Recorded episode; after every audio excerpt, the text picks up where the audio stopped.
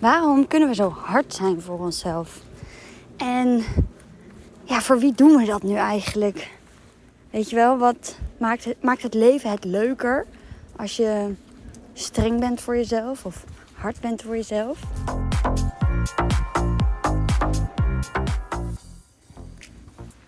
Ik loop hier heerlijk in het bos in Overijssel. Oh nee, ik denk dat dit behoort tot Flevoland. Want wij wonen net op die grens, elke keer overal, tussen Drenthe, Overijssel en Flevoland. Dat is eigenlijk heel raar als ik dit zeg, maar ja, je bent zo in Drenthe, je bent zo in Flevoland, nou goed, whatever.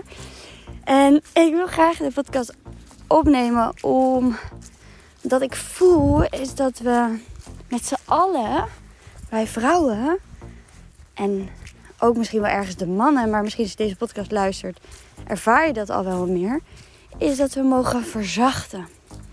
En met verzachten bedoel ik dat we wat liever mogen zijn voor onszelf. Dat we wat meer compassie mogen hebben met onszelf. En compassie is in mijn ogen op een liefdevolle, vriendelijke manier naar jezelf kijken. Eigenlijk op de manier waarop je waarschijnlijk ook naar de ander kijkt. Als iemand bijvoorbeeld heel down is, een vriendin van je, of vriend, en die belt je op en die zegt: Ik voel me zo KUT. Weet je, ik heb echt zo mijn dag niet. Dit en dit en dit en dit en dit is er allemaal misgegaan. Dan zeg je waarschijnlijk niet: Kom op, schouders eronder onder en doorgaan. Weet je, niet klagen. En uh, weet je, kom op. Weet je wel, door. Nee, dat zeg je niet toch? Dan zeg je: Oh jeetje, wat vervelend. Nou, pak even een reep chocola. Ga lekker op die bank zitten. En ga lekker janken of hè, wat er op dat moment nodig is om te doen. Om weer lief te zijn voor jezelf in situaties waarbij je het even niet meer zit zitten of het even niet meer weet of et cetera, et cetera. Maar wat we zelf doen is vaak gewoon maar doorgaan. En niet stilstaan. En ja, blijven hard werken en um, continu alles blijven plannen en met iedereen bezig zijn. Maar daarin verlies je enorm jezelf. Ik ben vroeger opgegroeid met schouders eronder. Niet zo aanstellen. Kom op, we gaan weer door. Uh, ook als je pijn hebt, ook als je verdrietig voelt, ook als je. Weet je, er werd wel eens even stilgestaan bij wat er was. Maar dan was het ook heel snel weer, nou kom op, nou is het klaar, weet je wel? En weer door. En dat is ook wel heel erg dat maatschappelijke stuk. Er wordt ook in het bedrijfsleven van je gevraagd, wanneer jij niet lichamelijk ziek bent, dat je gewoon naar je werk komt. En je moet wel echt even een goede reden hebben om niet op te komen dagen. Alleen het probleem hiervan is, is dat we werken in tegenovergestelde richting. Want op het moment dat jij lichamelijke klachten hebt, ben je al over de psychische eh, klachten eigenlijk heen gestapt waardoor je lichamelijke klachten krijgt. En eigenlijk al een brug te ver bent. En dus dan ziek wordt, moet herstellen, bla bla, wat helemaal niet prettig is. Tuurlijk, dient ons ook. Hè? Ons lichaam wil ons ook daarmee iets vertellen. Maar het is niet nodig. Maar ja, als je in het bedrijfsleven werkt, I feel you. Ik heb er ook altijd in gezeten, tot uh, drie jaar terug. Weet je, dit, dit is niet makkelijk. En want ja, je kan moeilijk aangeven um, ja, ik merk dat ik uh, even heel veel emoties ervaar. En omdat ik uh, boos en verdriet, ik weet niet wat er allemaal in me zit, maar ik merk dat ik even ruimte aan moet geven. En daarom blijf ik even een dagje thuis. Nou, dan staan ze hier waarschijnlijk uit te lachen. In ieder geval wel waar ik toen werkte. Het is een commercieel bedrijf waar ik zat, een internationaal bedrijf, super streverig. Het ging juist heel erg om hard werken, doelen bereiken. En heel erg dus die mannelijke energie.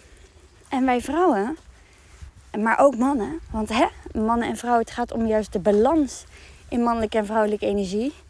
Hebben het ook nodig om eens te verzachten. Om niet alleen maar daadkrachtig te zijn, resultaatgericht te zijn. Continu te bezig te zijn met uh, alle plannen en hè, de toekomst en doorgaan. Nee, het is juist ook heel belangrijk om eens stil te staan en om eens te voelen of je nog het juiste aan het doen bent. En dat zijn we een beetje vergeten. En dus als er bedrijven, en er zijn wel steeds meer bedrijven hoor, die dit gaan begrijpen. En die ook wel weten dat als ze hun medewerkers meer vrijheid en ruimte geven, dat ze vanuit daar veel beter kunnen voelen wat er te doen, hè, wat er te doen mag worden, hè, wat er gedaan mag worden. Zo, dat is beter. En dus vanuit daar zich veel beter kunnen focussen. En dus snel makkelijker kunnen prioriteren. En dus ook sneller hun werk afronden. En uiteindelijk efficiënter werken. Het is niet voor niks zo dat ze in Zweden uh, tegenwoordig zesurige werkdagen hebben. Waarom? Je kan je helemaal niet acht uur per dag concentreren op je werk. En wat je dan krijgt, hè, mensen worden steeds bewuster. Bewuster van zichzelf. Je luistert niet voor, deze niet voor niks deze podcast. Eigenlijk is het dus heel belangrijk om te stoppen met hard te werken, maar echt te gaan voelen, terug te keren naar jezelf. En vanuit daar te voelen wat er nodig is en hè, hoe je dus je werk het beste kan inkleden.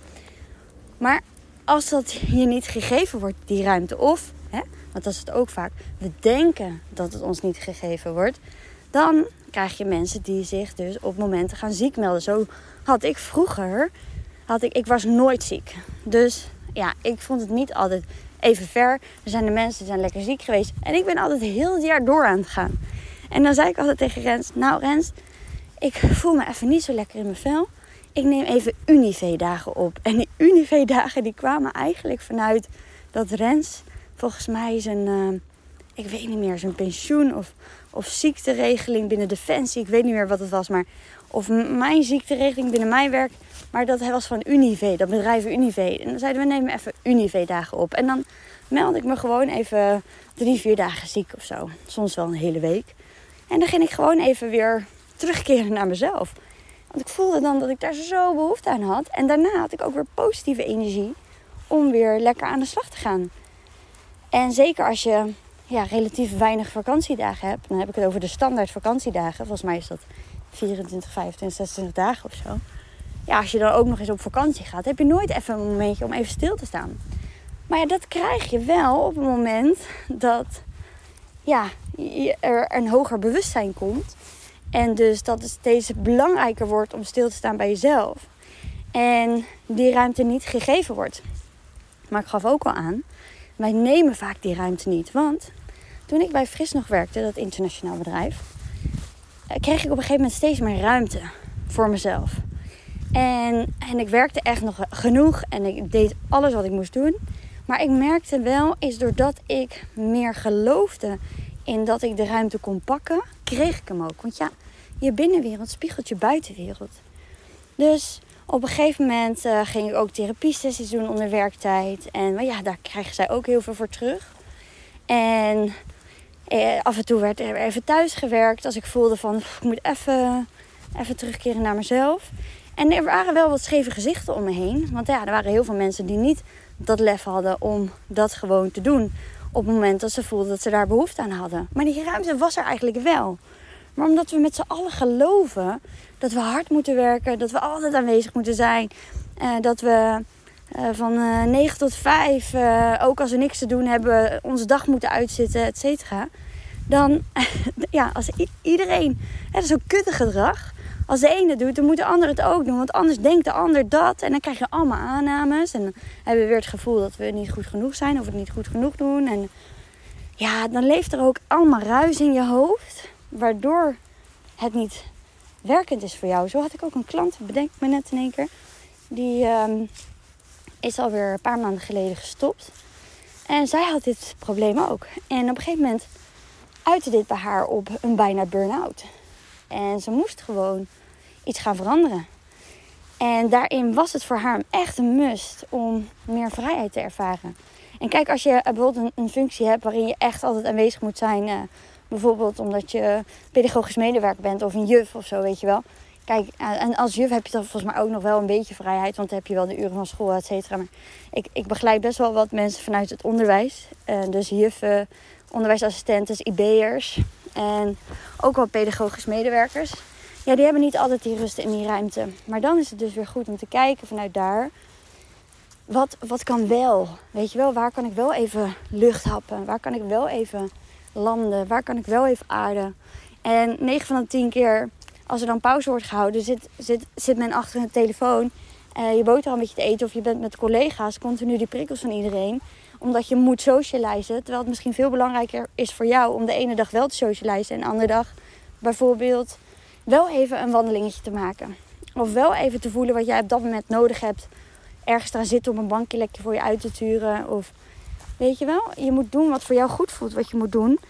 En stop dan ook eens om mee te gaan met die kudde. En zelf te gaan inchecken bij jezelf. En dus daarin te gaan verzachten. Want dat is eigenlijk wat ik heel uh, graag mee, wilde meegeven in deze podcast. Is we, zijn dus zo streng. We denken dus dat we met de meute mee moeten. En we denken dat we moeten doen wat de rest ook doet. Want dat is dan goed genoeg. Dat wordt dan sociaal geaccepteerd. Maar jij mag gewoon jij zijn. En jij mag gewoon jij zijn op jouw manier. En zodra jij dat accepteert, accepteert de rest het ook. Als jij er ergens een weerstand op hebt, dan zul je merken dat de ander daar waarschijnlijk ook een opmerking over maakt of weerstand op heeft. En dus als jij daar gaat werken aan jouw binnenwereld, dan zul je dus uiteindelijk ook merken dat je die ruimte krijgt. Of dat er een ruimte ontstaat. Of dat je dan bijvoorbeeld wel een ander, andere baan tegenkomt waarin je meer ruimte creëert. Net als die klant van mij die dus bijna in die burn-out kwam. Zij merkte op van zo ga ik gewoon niet verder. Hier word ik zo, zo ongelukkig van. Ik ben iets aan het doen waar ik eigenlijk helemaal niet blij van word. Waarom doen we dat? Weet je? Zoek dan weer vanuit daar wat anders. Maar ja, je hebt dan zekerheid en onbepaalde tijdscontract. Je wordt goed betaald. En dus is het dan heel moeilijk om die stap te nemen. Terwijl eigenlijk je hele systeem aangeeft, hey, kap er nou eens mee. En zij is toen ook gaan aangeven van, ik zou graag wat meer thuis willen werken. En dit was iemand trouwens uit de zorg. En zij had dan wel, zij was coördinator, zij begeleidde dus wel wat mensen, maar dat was eigenlijk wel de bedoeling dat ze aanwezig moesten zijn. En nou ja, dus, maar ja, toen had ze op een gegeven moment afgestemd van wat nou als ik dan tussen die en die tijd aanwezig ben, dan en dan de gesprekken online doen en dan en dan. Nou, zo had ze dat ingericht voor zichzelf. En ik weet niet hoe, ze het nu doet, maar dat werkte toen heel erg voor haar. En daar kreeg ze heel veel rust van. En uiteindelijk was het misschien wel echt de bedoeling voor haar om iets anders te gaan doen. Of er waren nog een aantal overtuigingen waar ze nog doorheen mocht rondom het stukje op haar werk. Want dat, dat merk ik bijvoorbeeld dus nu ook met Rens. Die, zit, die heeft dan even zo'n fase waarin hij zich over bepaalde dingen wat onzeker voelt. En dan soms moet je door die weerstand heen om te leren van wat je werk je eigenlijk wil spiegelen. Om het weer leuk te hebben. Maar we gaan vaak weg van de weerstand. We gaan vaak weg van de gevoelens, van de triggers. En dan kom je er niet doorheen. En dan blijf je in zo'n visueuze cirkel belanden waarin je dus elke keer tegen hetzelfde aanloopt op je werk. En dat is vervelend. En dat is niet nodig ook. Dus ook hier mogen we in verzachten. Mogen we meer compassie hebben voor onszelf. En dus meer gaan stilstaan. En wat liefdevoller gaan zijn naar onszelf. En voor mij is compassie eigenlijk gewoon het vermogen om te voelen. Om bij eigenlijk de pijn te blijven. En, en daar verantwoordelijkheid voor te nemen. Om dichter bij jezelf even te gaan staan en te zeggen: Het is oké. En dan zeg ik tegen mezelf even: Het is oké, okay. Je mag dit voelen. Weet je, ja, het is er. Weet je wel? En, en dat is compassie hebben. Gewoon acceptatie met, met hoe het is. En vanuit daar handelen. In plaats van alleen maar in die ratrace te zitten en door te gaan. En hard te werken. En voor je kinderen te zorgen. En het huishouden te moeten doen. En en dan eigenlijk ook nog aandacht te moeten hebben voor je partner. Maar eigenlijk geen aandacht voor te hebben, want je hoofd is zo vol. En je kunt nergens echt van genieten, omdat je alleen maar door aan het gaan bent in die mannelijke energie. Maar balans, balans, lieve mensen, is zo belangrijk in, in het leven. Dus ook in mannelijke en vrouwelijke energie. Dus ook in hard werken en ontspannen. Dus ook in alles wat je doet. Geven en ontvangen. Dat is ook een belangrijke. Als je alleen maar aan het geven, geven, geven bent, kun je niet ontvangen. Ontvangen is ook belangrijk. En anders komt er een scheve verhouding. En, en daar weet je, kan je niet meer opladen. En, het is ook belangrijk om te blijven opladen en om energie blij, te blijven ervaren. En dat kan alleen maar als je dicht bij jezelf blijft. En als er balans is in je leven. Dus niet alleen maar in je hoofd zitten, maar ook blijven voelen wat er is. En blijven bijsturen vanuit je gevoel. Welke richting je weer op mag. En pas als jij het juiste pad aan het bewandelen bent. Want ik heb nu ook precies hier zo'n T-splitsing. Waar ik oploop in het bos. Maar juist als jij weet, voelt. Van oké, ik moet linksaf. Ja, dan gaat het lekker ontspannen? Gaat het makkelijk? Komen er dingen op je pad? Kun je die signalen zien? Nou, dan, dan loopt jouw leven smooth, in flow, lekker relaxed. Maar ga ik rechtdoor terwijl mijn gevoel links zegt? Ja, dan, dan kom je continu obstakels tegen. Een slootje, moet je ergens omheen lopen. Um, gaat het gewoon niet smooth. Omdat dat het pad is wat niet bij jou past. Wat niet bij jou hoort. En wat jij niet hoort te bewandelen. En dat is vaak wat we doen als we naar andere mensen luisteren. Als we bijvoorbeeld zelf twijfelen en, en uh, advies gaan vragen aan anderen. Ja, dan ga je dus inderdaad rechtdoor. Want dat is het pad van de ander. Of je gaat rechtsaf. Want dat is het pad van je partner. Of vriendin. Of collega. Of wie dan ook. Maar dan gaat het moeizaam. Want uiteindelijk wil het leven jou sturen naar jouw pad. Dus het zal jou allemaal obstakels geven. En jou allemaal angsten geven. En, en allemaal moeilijkheden geven. Om weer jouw pad te gaan vinden. Om weer terug te keren naar eigenlijk de plek. Hè? Het pad waar je eigenlijk heen hoorde te gaan. En dat was naar links. En niet rechtdoor of rechtsaf. Dus het leven stuurt ons. En dat, je kan het alleen maar voelen als je verzacht. Als je durft te vertrouwen op jezelf. Op je gevoel. En ook op het leven. En de overgave. In, hè, want het tegenovergestelde van controle is overgave. En ik geloof er heel erg in dat daar ook een balans in mag zijn. Is dus als jij je kunt overgeven aan het leven, kun je ook zien wat de bedoeling is. Maar als jij je continu alles probeert te controleren, ja, dan kan je niet meer zien. Dan krijg je, loop je in een tunnel. En dan kan je niet meer naar links, je niet meer naar rechts kijken. Je kan alleen maar nog vooruit en je ziet het einde misschien zelfs niet eens. Want je zit continu in je eigen hoofd vast. In je eigen denken. Maar in het denken ga jij niet ja, jouw, jouw leven kunnen leven. Want dat is jouw programmering. Dat stuurt je juist heel erg naar hoe de dingen zijn geweest. En dat zijn die belemmerende patronen waar je dan in vast blijft zitten. En dat is zo zonde. Als je daaruit wil, als je uit die tunnel wil, is het belangrijk om weer terug te gaan naar je lijf. En naar je intuïtie, naar je instinct, naar je gevoel. Je instinct is ook niet altijd alles overigens. Want je hebt ook een overlevingsinstinct. En uh, daar kan het hoofd ook op aanslaan als we een trigger voelen in ons lijf. Maar goed, dat is weer wat anders. Daar zou ik alweer een andere podcast anders een keer over opnemen. Maar... Dus uh, ja, dus hierbij de nood. Heb compassie voor jezelf. Sta stil bij jezelf en zie waar het mogelijk is om stil te staan bij jezelf. En geef jezelf prioriteit om te verzachten en om jezelf te zien, te voelen en om te landen. En te voelen vanuit daar wat er, wat er dus nodig is. Verzacht, verzacht, verzacht. Ah, oké. Nou, mocht je hier hulp bij willen, dan weet je mij te vinden op www.leanstreepjevoorbeeld.nl slash aanbod of coaching of traject, geloof ik. Ik zet het ook wel even in de link in bio, of in de link in bio. Dat is iets anders. Dat is van Instagram. Daar kan je me ook vinden trouwens, Lean-forward. maar eh, in de show notes. En dan uh, wens ik jou in ieder geval nog een hele fijne dag. En het is ook heel tof als je gewoon even iets wilt terugkoppelen over deze podcast. Heel leuk om je te spreken. Oké, doei!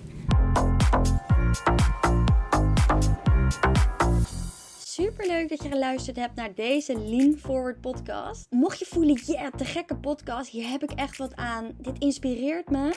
Ga dan zeker even naar de reviews bovenaan en laat 5 sterren achter. Want zo word ik beter vindbaar en kunnen we nog veel meer mensen inspireren om uit hun hoofd te gaan en meer zelfvertrouwen en zelfliefde te voelen. Oh, en by the way, als je me nog niet volgt op Instagram, doe dat dan zeker op lean-forward. Want daar deel ik ook dagelijks tips en inspiratie om uit je hoofd te komen en ook je beste leven te gaan leven.